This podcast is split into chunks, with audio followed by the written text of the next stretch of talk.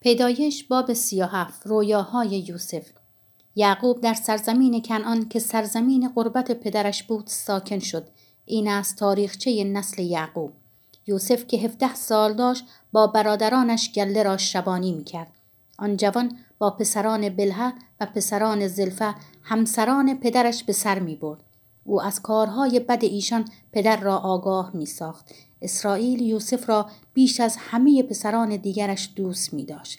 زیرا پسر ایام پیری او بود و برایش پیراهنی فاخر تهیه کرد اما چون برادران یوسف می‌دیدند پدرشان او را بیش از همه برادرانش دوست می‌دارد از یوسف تنفر داشتند و نمی توانستند با او به سلامتی سخن گویند و اما یوسف خوابی دید و چون آن را برای برادرانش باز گفت نفرت آنان از او فزونی گرفت او به برادرانش گفت به خوابی که دیده ام گوش فرا دهید. اینک ما در مزرعه بافه ها می بستیم که ناگاه بافه من برپا شده به ایستاد و بافه های شما بر بافه من گرد آمده در برابر آن تعظیم کردند. برادرانش گفتند آیا براستی بر ما پادشاهی خواهی کرد و آیا حقیقتا بر ما فرمان خواهی راند؟ پس به سبب خوابها و سخنانش از او بیشتر نفرت داشتند. آنگاه یوسف خوابی دیگر دید و آن را برای برادرانش بازگو کرده گفت اینک خوابی دیگر دیدم. هان خورشید و ما و یازده ستاره در برابر من تعظیم می کردند. اما چون آن را برای پدر و برای برادران خود باز گفت پدرش او را توبیخ کرد و گفت این چه خوابی است که دیده ای؟ آیا براستی مادرت و من و برادرانت آمده در برابرت تعظیم خواهیم کرد؟ و برادرانش بر او حسد ورزیدند ولی پدرش آن امر را به خاطر سپرد. فروخته شدن یوسف به دست برادرانش. باری برادران یوسف برای چوپانی گله های پدر به شکیم رفته بودند و اسرائیل به یوسف گفت چنان که میدانی برادرانت در شکیم به چوپانی گله مشغولند. بیا تا تو را نزد آنان بفرستم. یوسف گفت لبیک. پس به وی گفت اکنون برو و از سلامتی برادرانت و سلامتی گله آگاه شو و برایم خبر بیاور. آنگاه یوسف را از وادی هبرون روانه کرد. چون یوسف به شکیم رسید مردی او را در صحرا سرگردان یافت و از او پرسید چرا میجویی؟ پاسخ داد برادرانم را میجویم. تمنا دارم به من بگویی کجا چوپانی می‌کنند؟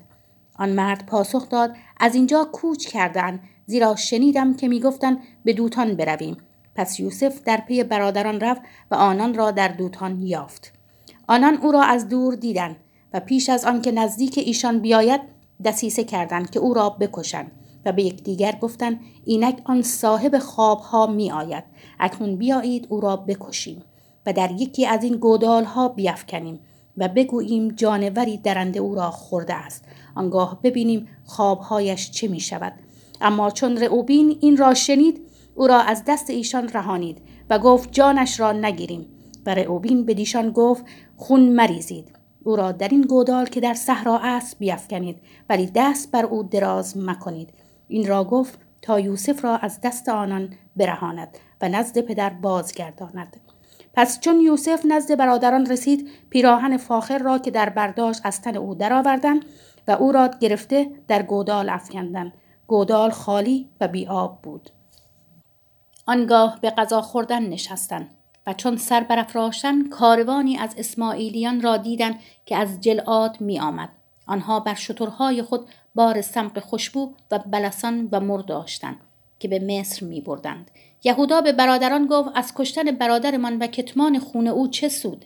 بیایید تا او را به اسماعیلیان بفروشیم و دستمان را بر او دراز نکنیم زیرا او برادر ما و گوشت تن ماست برادرانش پذیرفتند پس چون بازرگانان مدیانی میگذشتند برادران یوسف او را کشیده از گودال برآوردند و به 20 پاره نقره به اسماعیلیان فروختند ایشان نیز او را به مصر بردند چون رعوبین به گودال بازگشت و دید که یوسف در گودال نیز جامعه خیش را چاک زد و نزد برادران بازگشت و گفت پسرک آنجا نیست حال من کجا بروم؟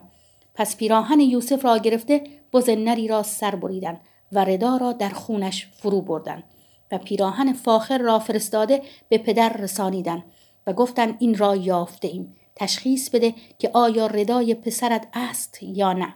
یعقوب پیراهن را شناخت و گفت ردای پسرم است. جانوری درنده او را خورده است. به یقین یوسف دریده شده است. آنگاه یعقوب جامه بر تن چاک زد و پلاس دربر کرد و روزهای بسیار برای پسرش سوگواری کرد. پسران و دخترانش جملگی به تسلی او برخواستند اما او تسلی نپذیرفت و گفت سوگوار نزد پسرم به گور فرو خواهم رفت و پدر یوسف بر او بگریست. در این زم مدیانی ها یوسف را در مصر به فوتیفار که یکی از صاحب منصبان فرعون و امیر قرابلان دربار بود فروختند.